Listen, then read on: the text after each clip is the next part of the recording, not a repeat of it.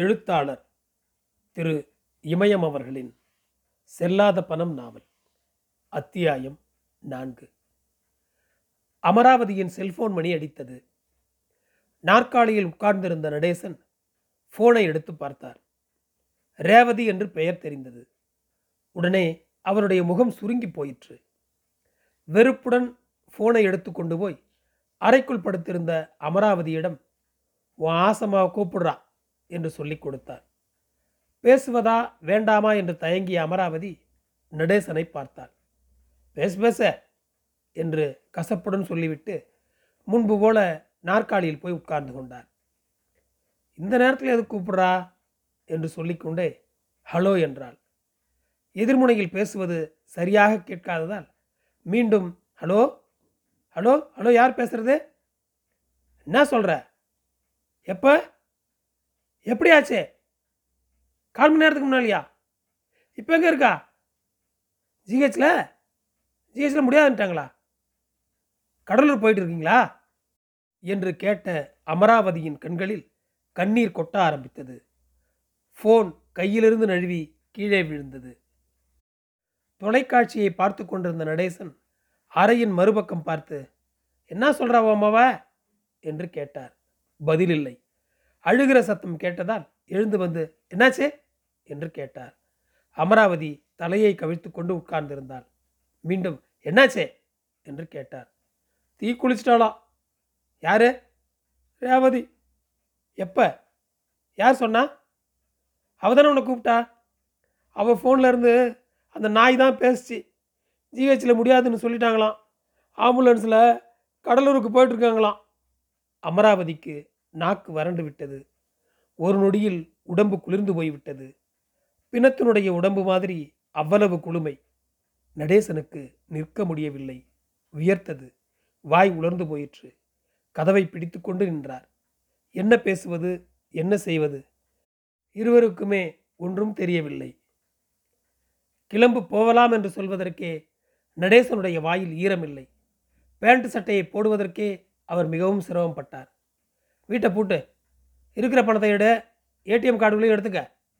நடேசனுடைய குரல் வேறு யாருடைய குரல் போலவோ இருந்தது. ஒரு காரை வர சொல்லுங்க. அமராவதி முனகினாள்.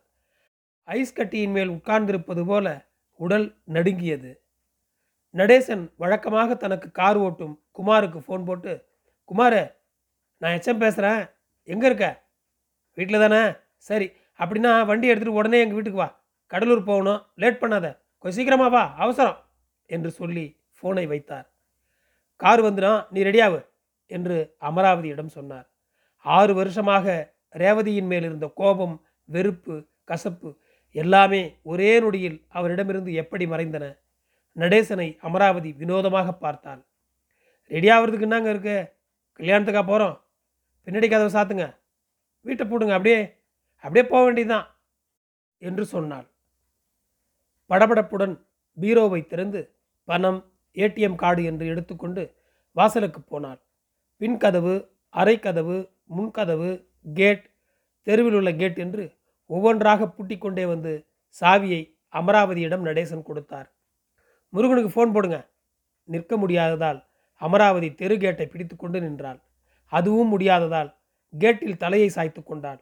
அப்போது தெருநாய் ஒன்று ஊளையிட்டது. ஹலோ தம்பி, நான் அப்பா பேசுகிறேன்பா. ரேவதி தீ குளிச்சிட்டாலாம், கடலூருக்கு போய்கிட்டு இருக்கா. இப்போ தான் தெரிஞ்சுது. அந்த நாய் தான் சொல்லிச்சு. ஃபோனில் தான். நாங்கள் கிளம்பிட்டேன், காருக்காக நிற்கிறோம். நீ நேராக கடலூர் வரியா? சரி வா. அருண்மொழியா? வர வேணாம்பா, நிலைமையை தெரிஞ்சுக்கிட்டு சொல்லிக்கலாம். சரி வச்சுட்டு, கார் வந்துருச்சு என்று சொல்லி ஃபோனை வைத்தார். கார் வந்து நின்றது. ஏறு ஏறு ஏறு என்று சொல்லி அமராவதியை நடேசன் அவசரப்படுத்தினார். தானும் ஏறிக்கொண்டார். கடலூர் போ, வேகமா பாப்பா என்று நடேசன் படபடப்புடன் சொன்னார். குமார் காரை எடுத்தான். கார் கடலூர் சாலைக்கு வந்தபோது டேப் ரிகார்டரில் பாட்டு போட்டான். அதை சத்தமாகவும் வைத்தான். பாட்டு வேண்டாமப்பா என்று நடேசன் செத்துப்போன குரலில் சொன்னார். சினிமா பாட்டை நிறுத்திய குமார் அடுத்து பக்தி பாட்டை போட்டான். முன்னை விட இப்போதுதான் நடேசனுக்கு கோபம் வந்தது. பாட்டு வேண்டாம் குமாரே என்று முனகினார். பாட்டின் சத்தத்தை குறைத்த குமார் தானாகவே ஏதாச்சும் சத்தம் காதில் விழுந்துட்டுருங்கணும் சார். அப்படியே பழகிடுச்சு. சவாரி வர்றவங்க காரில் ஏறினதுமே பாட்டை போடுன்னு தான் சொல்கிறாங்க. பழைய பாட்டு, புதுப்பாட்டு, சாமி பாட்டுன்னு ரகரகமாக கேட்குறாங்க. அதனால் எனக்கும் வண்டி எடுத்த உடனே பாட்டு கேட்கணும்னு தோணும் என்று சொன்னான். அவன் சொல்வதை கேட்கும் மனநிலை நடேசனுக்கு இல்லை. அமராவதி எந்த நினைவும் இல்லாமல் உட்கார்ந்திருந்தாள். நீங்கள் பழைய பாட்டுனா விரும்பி கேட்பீங்களா சார் என்று குமார் சொன்னான். நான் இருக்கிற நிலமையில் பாட்டு ஒரு கேடா என்று கேட்கத்தான் அவருக்கும் தோன்றியது. அந்த கேள்வியை கூட கேட்க அவருக்கு மனமில்லை. குமாரிடம் பேச்சை வளர்க்க வேண்டாம் என்று நினைத்து கொண்டு வெளியே பார்த்தார். ரேவதி எப்படி தீ குளித்திருப்பாள்? தானாக கொளுத்தி கொண்டாளா? ரவி கொளுத்தி விட்டிருப்பானா? காயம் எவ்வளவு ஏற்பட்டிருக்கும்? லேசான காயமாக இருக்குமா? உடம்பு முழுவதும் இருக்குமா? எத்தனை மணிக்கு நடந்திருக்கும்? இப்போது எந்த இடத்தில் ஆம்புலன்ஸ் போய்கொண்டிருக்கும் என்று ஒவ்வொன்றாக நினைத்து கொண்டார். இதையேதான் அமராவதியும் யோசித்து கொண்டிருந்தாள். அப்போது நடேசனுடைய செல்போன் மணி அடித்தது. எடுத்து பேசினார். ஹலோ, அருண்மொழியா? ஆமாம், போய்கிட்டு இருக்கோம். எப்படின்னு தெரியலம்மா. பர்சன்டேஜ்னா புரியல. உடம்பு எவ்வளோ வெந்திருக்குதுன்ற அளவா? தெரியலையே, நாங்கள் இன்னும் அவளை பார்க்கல. 30-40% மேலே போனால் பிழைக்காதா டாக்டர் சொன்னாரா? நான் அந்த பொறுக்கி நாய்கிட்ட பேசலாமா? பேசிட்டு சொல்கிறேன். வை. சுரீர் என்று வயிற்றில் நெருப்பு சுட்டது போல இருந்தது. முன்பை விட கூடுதல் பதற்றமும் படபடப்பும் ஏற்பட்டன. ரேவதிக்கு 30% மேல் உடம்பு வெந்திருக்கக்கூடாது என்று அவருடைய மனம் ஆசைப்பட்டது. கடவுளிடம் வேண்டிக் கொண்டது. அமராவதி பக்கம் பார்த்தார். அவள் அவரையே பார்த்து கொண்டிருப்பது தெரிந்தது. முகம் வெளிரி போயிருந்தது. கண்களில் கண்ணீர் நிறைந்திருந்தது. அவளிடம் அழுவாத, கவலைப்படாத, ஒன்றும் நடக்காது என்று சொல்ல நினைத்தார். மனதில் இருந்த எதுவும் வார்த்தைகளாகவில்லை. உதடுகள் நடுங்க. அந்த கொலகாரங்கிட்ட எத்தனை பர்சன்ட்னு கேளுங்க என்று சொன்னாள். அந்த நாயோட நம்பர் என்கிட்ட இல்லையே. என் ஃபோனில் ரேவதின்னு போட்டிருக்கு பாருங்க, அதில் தான் அவன் பேசினான். ஃபோனை கொடுத்தாள் அமராவதி. ஃபோனை வாங்கிய நடேசன் ஃபோன் போடுவதா வேண்டாமா என்று யோசித்தார். இதுவரை அந்த பொறுக்கிக்கிட்ட பேசுனது இல்லையே என்று சொன்னார். அந்த வார்த்தையை கேட்டதும் அமராவதியினுடைய முகம் மாறிவிட்டது. கண்ணீர் நின்று விட்டது. வெறித்து பார்த்தாள். பிடுங்குவது போல் ஃபோனை வாங்கினாள். மறுநொடியே ஃபோன் போட்டாள். ஹலோ, ரேவதியோட அம்மா பேசுகிறேன். எப்படி இருக்கா? என்னது, கடலூரில் முடியாதுட்டாங்களா? பாண்டிச்சேரி ஜிப்மர் ஆஸ்பத்திரிக்கு போயிட்டு இருக்கீங்களா? சரி, அவகிட்ட ஃபோனை கொடு. என்னது, பேச முடியாதா? என்னடா செஞ்சேன் பொண்ணை, பொறுக்கி பாயில கொண்டு முடியாடா. அமராவதியினுடைய கையிலிருந்து ஃபோன் நழுவி கீழே விழுந்தது. கீழே விழுந்த ஃபோனை அவள் தேடவும் இல்லை, எடுக்கவும் இல்லை. முன் சீட்டில் தலையை சாய்த்து கொண்டு கேவினாள். கீழே கிடந்த அமராவதியினுடைய செல்போனை நடேசன் தான் எடுத்தார். என்ன தோன்றியதோ கண்களை மூடிக்கொண்டார். சிறிது நேரத்திற்கு மேல் கண்களை மூடிக்கொண்டு உட்கார்ந்திருக்க முடியவில்லை. காருக்கு வெளியே பார்த்தார். சைக்கிளில் ஒரு பெண் விறகுக்கட்டை வைத்து ஓட்டிக்கொண்டு போவது தெரிந்தது. விருத்தாசலத்தில் முடியாது என்று சொல்லிவிட்டார்கள். கடலூரிலும் முடியாது என்று சொல்லி பாண்டிச்சேரி ஜிப்மர் மருத்துவமனைக்கு அனுப்பினால் ரேவதி முழுமையாக வெந்திருக்க வேண்டும் என்று நினைத்தார். அதை சொல்ல வாயை திறந்தார். மறுநொடியே மூடிக்கொண்டார். உட்கார்ந்திருக்கவும் முடியவில்லை, பேசவும் முடியவில்லை, காருக்கு வெளியே பார்க்கவும் முடியவில்லை. அதனால் முருகனுக்கு ஃபோன் போட்டு, தம்பி நான் அப்பா பேசுகிறேன், கடலூரில் முடியாதுன்னு சொல்லிட்டாங்களாம், பாண்டி ஜிப்மருக்கு போக சொல்லிட்டாங்களாம். ஆமாம், அந்த பொறுக்கி தான் சொன்னான், அம்மா தான் பேசினா, நாங்கள் போய்கிட்டு தான் இருக்கோம், போய் சேர்ந்ததுன்னு சொல்கிறேன் என்று சொல்லி ஃபோனை வைத்தார். குமாரை பார்த்து, வேகமாக போப்பா, பாண்டிக்கு போ என்று சொன்னார். மனதை மாற்ற காருக்கு வெளியே பார்த்தார். சாலையில் இருந்த புளிய மரங்கள், செடிகொடிகள் கண்ணில் பட்டன. எதுவும் மனதை மாற்றவில்லை. சார், என்னாச்சு சார்? சார், என் பொண்ணு தீ குளிச்சிட்டா. நடேசனுக்கு வாய் குளறியது. கண்ணீர் வழிந்தது. வடக்கு பெரியாநகர் பர்மாநகரில் இருந்தாங்களே, அவங்களா? ஆமாம். ஆட்டோ ஓட்டுறனா ரவி? அவன் பொண்டாட்டி தானே சார். எப்படி சார் ஆச்சு? தெரியலப்பா. எப்போ சார்? உனக்கு ஃபோன் போட்டப்போ தான் எங்களுக்கு தகவல் வந்துச்சு. நானும் அவனும் 10th வரைக்கும் ஒன்றா தான் படித்தான். குடிச்சிட்டா தெருவையே நார் அடிச்சிடுவான். அவனுக்கு எதுக்கு சார் உங்கள் பொண்ணை போய் கொடுத்தீங்க? பொழைச்சிக்குமா சார்? தெரியல, கொஞ்சம் வேகமாக போப்பா என்று சற்று கோபமாக சொன்னார். 100 தான் சார் போகிறேன். குமாரினுடைய குரல் முற்றிலுமாக மாறிவிட்டது. ஒன்றும் ஆகாது, கவலைப்படாமல் வாங்க சார். குமார் சொன்னது எதுவும் நடேசனுடைய காதில் விழவில்லை.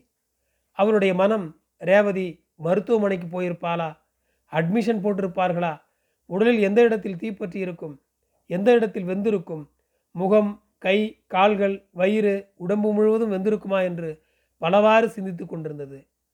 நல்ல காய்ச்சல் மாதிரி உடம்பு சூடாக இருந்தது. ஏசி காரிலும் வியர்த்து ஒழுகி கொண்டிருந்தது.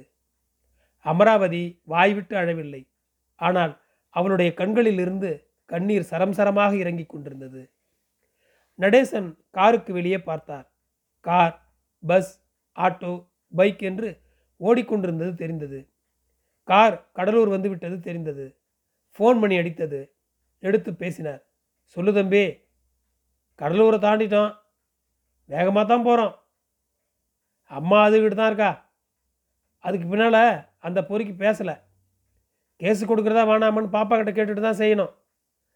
போனதும் அவங்ககிட்ட கேட்குறேன். போய் சேர இன்னும் ஒரு 1/2 மணி நேரம் ஆகும். சரி சரி, போய் சேர்ந்ததும் கூப்பிடுறேன். நீ டென்ஷன் ஆகாமல் இருப்பா. பஸ் ஏறிட்டியா? சரி வா, சரி வா. நடேசன் பின் சீட்டில் சாய்ந்து கண்களை மூடிக்கொண்டார். பொழைச்சிக்கும்னா விட்டுடுங்க சார், பொழைக்காதுன்னா விடாதீங்க. கேஸை போட்டு அவனை பிடிச்சி உள்ளர போடுங்க. அப்போ தான் அவனுக்கு புத்தி வரும். வரதட்சணை கேஸில் கொடுங்க சார், கேஸ் ஸ்ட்ராங்காக நிற்கும். நகை கேட்டு தொந்தரவு கொடுத்தான், பணம் கேட்டு தொந்தரவு கொடுத்தான்னு கொடுங்க, போதும். குமார் சொன்ன எதையும் நடேசன் காது கொடுத்து கேட்கவில்லை. அவனிடம் பேச வேண்டுமென்றும் அவருக்கு தோன்றவில்லை. அவருக்கு ரேவதியை பார்க்க வேண்டும் என்ற எண்ணம் மட்டும்தான் மனதில் இருந்தது. அவளுக்கு ஒன்றும் ஆகக்கூடாது என்ற கவலையும் இருந்தது. ஒரே பொண்ணா சார்? ஆமாம். திருப்பதி வேண்டிக்குங்க சார், என் பொண்ணுக்கு ஒன்றும் ஆகக்கூடாது, குடும்பத்தோடு வந்து மொட்டை போடுறோம்னு வேண்டிக்குங்க. நல்லது தான் நடக்கும். கொஞ்சம் வேகமாக போ குமார், இன்னும் 10 நிமிஷத்தில் போயிடலாம் சார் என்று சொன்ன குமார், உங்களால் பேச முடியல, கொஞ்சம் தண்ணி குடிங்க என்று தண்ணீர் பாட்டிலை எடுத்து கொடுத்தான். அரை பாட்டில் தண்ணீர் குடித்ததும் நா வறட்சியும் வயிற்றில் இருந்த சூடும் குறைந்த மாதிரி தெரியவில்லை. தண்ணீர் குடி என்று அமராவதியிடம் பாட்டிலை நீட்டினார். முன் சீட்டில் கவிழ்ந்திருந்த தலையை நிமிர்த்தாமல் வேணாம் என்பது மாதிரி இடது கையை மட்டும் காட்டினாள். ரவிக்கு போய் எதுக்கு சார் உங்கள் பொண்ணை கொடுத்தீங்க என்று கேட்ட குமாரின் கேள்விக்கு நடேசனால் பதில் சொல்ல முடியவில்லை. ரேவதியை குமாருக்கு தெரியும் என்பதே அவருக்கு கௌரவ குறைச்சலாக இருந்தது. எல்லா விஷயமும் அவனுக்கு தெரிந்திருப்பதே அவருக்கு அவமானமாக இருந்தது. குமாரை கூப்பிட்டது தவறு என்று நினைத்தார். பர்மாநகரில் தன்னுடைய மகள்தான் ரேவதி என்பது பலருக்கு தெரிந்திருக்கிறது என்று நினைத்ததுமே அவருக்கு எரிச்சல் உண்டாயிற்று. கோபத்தில் முன்சீட்டில் தலையை கவிழ்த்து கொண்டார். சாலையில் பிணத்தை தூக்கி கொண்டு போவதை பார்த்த குமார் சொன்னான், நல்ல சகுனம் சார், முக்கியமான காரியமாக போகும்போது பணம் எதிரில் வந்தால் போகிற காரியம் நல்லபடியாக முடியும் சார். அப்படியா என்று ஒரே நேரத்தில் நடேசனும் அமராவதியும் கேட்டனர். இருவரும் காருக்கு வெளியே பார்த்தனர். பிண ஊர்வலம் ஒன்று சென்று கொண்டிருந்தது தெரிந்தது. பாடம் எதிரில் வர்றது அவ்வளவு நல்ல சகுனம் சார். குமாரின் வார்த்தைகள் பெரிய நிம்மதியை தந்தன அவர்கள் இருவருக்கும். பணத்துக்கு போட்ட மாலையெல்லாம் உதுத்து எதுக்கு ரோட்டில் தூவிக்கிட்டே போகிறாங்க, அதனால் எம்மா குப்பையாகுது. எல்லாரும் இப்படி தான் சார் செய்கிறாங்க, சனங்க செத்து ரோட்டில் குப்பையை போட்டுட்டு தான் போகிறாங்க. நடேசனை முறைத்து பார்த்தால் அமராவதி, கோரிமேடு வந்துருச்சு சார், எங்கே இருக்கான்னு தெரியலையே, ஃபோன் போடு, எமர்ஜென்சி வார்டுக்கு தான் போயிருப்பாங்க, நேராக அங்கே போய் கேட்டால் சொல்லிடுவாங்க. உனக்கு இடம் தெரியுமா? தெரியும் சார், நேராக அந்த இடத்துக்கு போ. ஜிப்மர் மருத்துவமனையின் பிரதான வாயிலில் நுழைந்து நேராக அவசர சிகிச்சை பிரிவு கட்டிடத்தின் முன் வந்து நின்றது கார். அமராவதியும் நடேசனும் காரை விட்டு இறங்கினார்கள். உள்ளர போய் கேளுங்க, சொல்லுவாங்க, காரை கொண்டு போய் பார்க் பண்ணிட்டு வந்துடுறேன் என்று சொல்லிவிட்டு காரை எடுத்து கொண்டு போனான் குமார். நடேசனும் அமராவதியும் அவசர பிரிவு கட்டடத்துக்குள் ஓடினார்கள். பெரிய ஹால், எங்கு பார்த்தாலும் திருவிழா கூட்டமாக இருந்தது. ஒரு இடத்தில் வரிசையாக 3 மருத்துவர்கள் உட்கார்ந்திருந்தனர். அவர்களை ஒட்டி 7-8 நர்ஸுகள் நின்று கொண்டிருந்தனர். ஆட்கள் நாலா பக்கமும் போவதும் வருவதுமாக இருந்தனர். பதற்றத்தில் யாரிடம் கேட்பது என்று தெரியவில்லை.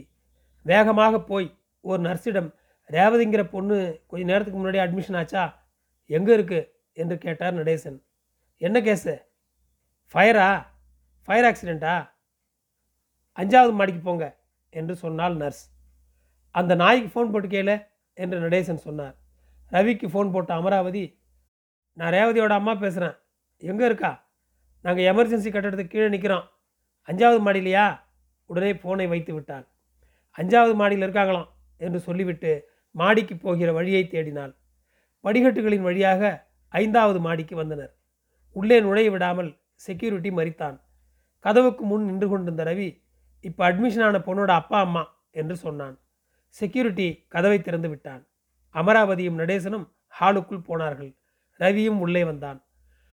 நோயாளியின் உதவியாளர்கள் இரவில் படுத்துக்கொள்ளும் ஹாலுக்கு வந்ததும், எங்கே இருக்கா என்று அமராவதி கேட்டாள். இதுக்குள்ளார கட்டுப்போட்டுக்கிட்டு இருக்காங்க என்று ரவி ஐசியு அறைக்கு பக்கத்தில் இருந்த ஒரு அறையை காட்டினான். மூடியிருந்த அந்த அறையின் கதவை அமராவதியும் நடேசனும் பார்த்தனர். எதுவும் தெரியவில்லை. பிறகு ரவியை பார்த்து, என் பொண்ணு என்னடா செஞ்ச? கொன்னுபுட்டியாடா குலகார பயலே என்று கேட்டாள். அவன் பதில் சொல்லாததால் கோபத்தில் அமராவதி அவனுடைய சட்டையை பிடித்து இழுத்து, என்னடா செஞ்ச? ஏன்டா நெருப்பு வச்சு கொளுத்துன? தெருப்பூரிக்கு நாயே என்று கேட்டாள்.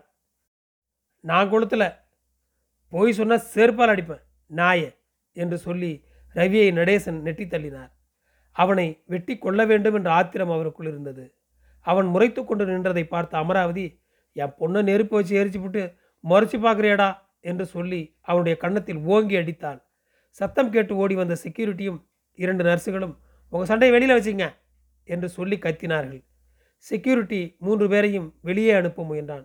என் பிள்ளையை பார்க்கணும், என் பிள்ளையை பார்க்கணும் என்று அமராவதியும் நடேசனும் கெஞ்சியதால், இனிமேல் கத்தக்கூடாது, சத்தம் வரக்கூடாது சொல்லிட்டேன் என்று சொல்லி எச்சரித்தனர்.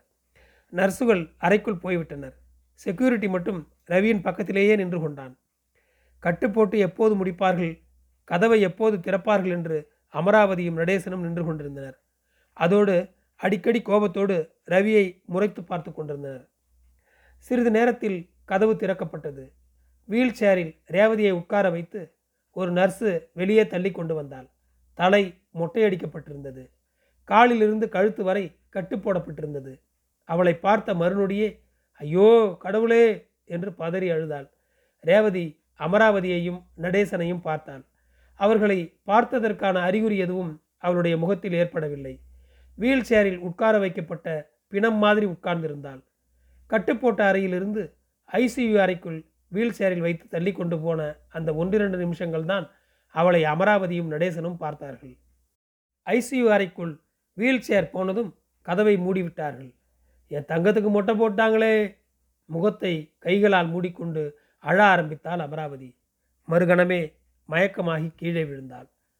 ஹாலில் நின்று கொண்டிருந்த ஒரு ஆள் அமராவதியை தூக்கி உட்கார வைத்தான். ஒரு பெண் அவளுடைய முகத்தில் தண்ணீரை தெளித்தாள். மற்றொரு பெண் அவளுடைய முகத்தை தன்னுடைய சீலையால் துடைத்து விட்டாள். ஒரு பெண் தண்ணீரை வாயில் ஊற்றினாள். எல்லாவற்றையும் நடேசன் பார்த்தார். ஆனால் யார் என்ன செய்கிறார்கள், என்ன நடக்கிறது என்பது அவருடைய மூளையில் பதியவே இல்லை. அமராவதிக்கு லேசாக மயக்கம் தெளிந்த மாதிரி இருந்தது. தன்னை சுற்றிலும் இருப்பவர்களை பார்த்தாள். என் பொண்ணு எங்க, என் பொண்ணு எங்க என்று கேட்டாள். திரும்ப திரும்ப அதே கேள்வியை கேட்டுக்கொண்டிருந்தாள். அட்டெண்டர் மட்டும் உள்ளார இருங்க, மற்றவங்களாம் வெளியே போங்க, மணி ஆயிடுச்சு, எல்லாம் வெளியே போங்க என்று செக்யூரிட்டி சொன்னான். அவன் சொன்னதை யாரும் காதில் போட்டு கொண்டது போல் தெரியவில்லை. மருத்துவரை பார்க்க வேண்டும், நர்ஸை பார்க்க வேண்டும் என்று நின்று கொண்டிருந்தார்கள்.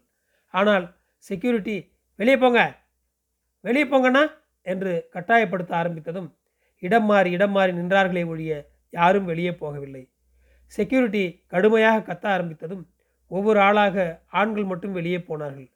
பாஸ் உள்ளவங்க மட்டும் உள்ளருங்க, மற்றவங்க வெளியே போங்க, செக்யூரிட்டி திரும்ப திரும்ப சொல்லி கொண்டிருந்தான். 1-2 பெண்கள் வெளியே போனார்கள். கதவை திறந்து வாசலில் படிக்கட்டில் நின்று கொண்டிருந்த உட்கார்ந்திருந்தவர்களிடம், அட்டெண்டராக இருந்தால் உள்ளார வந்துடுங்க, கையில் பாஸ் இருக்கணும் என்று கடுமையான குரலில் சொன்னான்.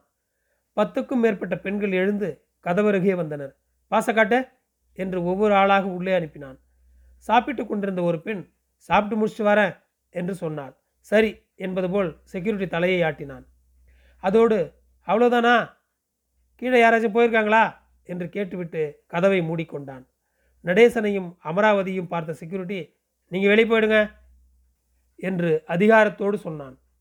பக்கத்தில் நின்று கொண்டிருந்த ரவி, அவங்க அட்டெண்டர் என்று சொன்னான். ஆம்பளையா என்று கேட்டான் செக்யூரிட்டி. இல்லை அவங்க என்று அமராவதியை காட்டினான் ரவி. பாஸ் இருக்கா? பேஷண்ட்டு பேர் என்ன? பாஸ் வாங்கலை. பாஸ் வாங்காமல் உள்ளே எப்படி இருக்க முடியும்? அட்மிஷன் போடும்போது தந்திருப்பாங்களே. எனக்கு தந்தாங்க, லேடிஸுக்கு கொடுக்கல.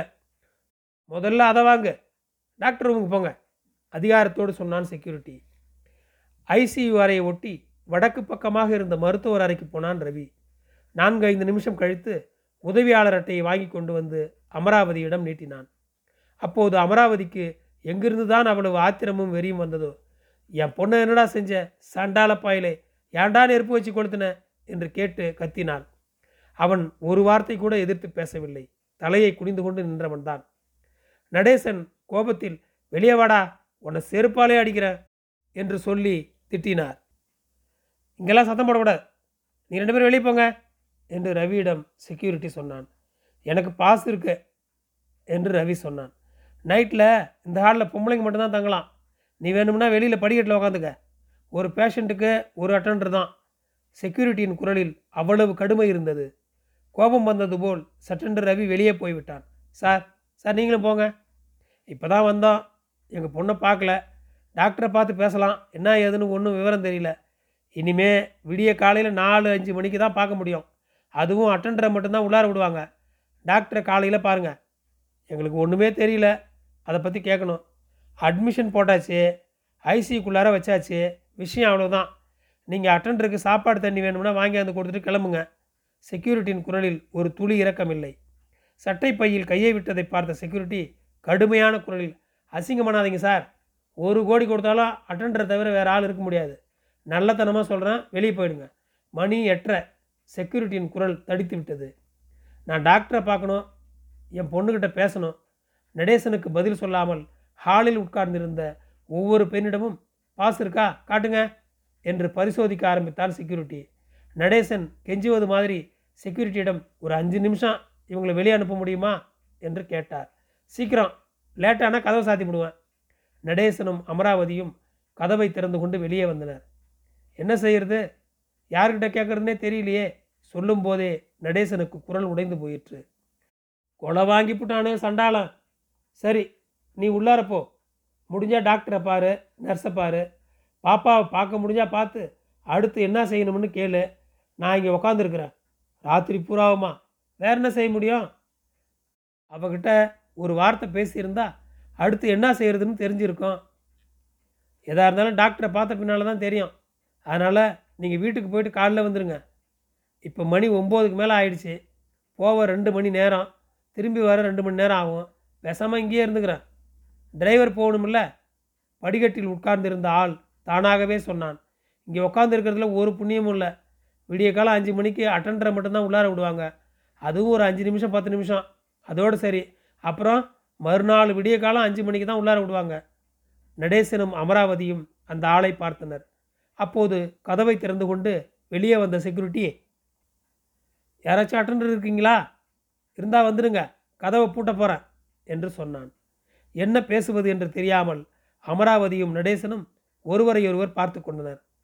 வாங்கம்மா என்று செக்யூரிட்டி கூப்பிட்டான். நீ உள்ளாரப்போ, நான் ஃபோனில் பேசுகிறேன் நடேசன் சொன்னார். முருகன் வருவானே, நான் பார்த்துக்கிறேன். அவன் வர வரையில் நான் வெளியில் வெயிட் பண்ணுறேன்.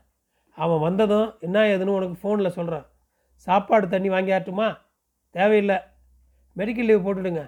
கேஸு கொடுக்குறதான்னு அவகிட்ட கேட்குறேன் என்று சொல்லிவிட்டு பணம் வைத்திருந்த பையை கொடுத்தாள். ஏடிஎம் கார்டுகளையும் கொடுத்தாள். அடுத்து என்ன பேசுவது? அமராவதிக்கும் தெரியவில்லை, நடேசனுக்கும் தெரியவில்லை. சுயநினைவு இல்லாதவர்கள் போல் வெறுமனே ஒருவரையொருவர் பார்த்து கொண்டிருந்தனர். போதும் வாங்கம்மா, நேரமாச்சே என்று செக்யூரிட்டி சொன்னான். அமராவதி உள்ளே போனாள். செக்யூரிட்டி கதவை பூட்டி கொண்டான். சாத்தப்பட்டிருந்த கதவையே வெறித்து பார்த்து கொண்டிருந்தார் நடேசன். கதவின் கண்ணாடி கருப்பாக இருந்தது. நன்றி.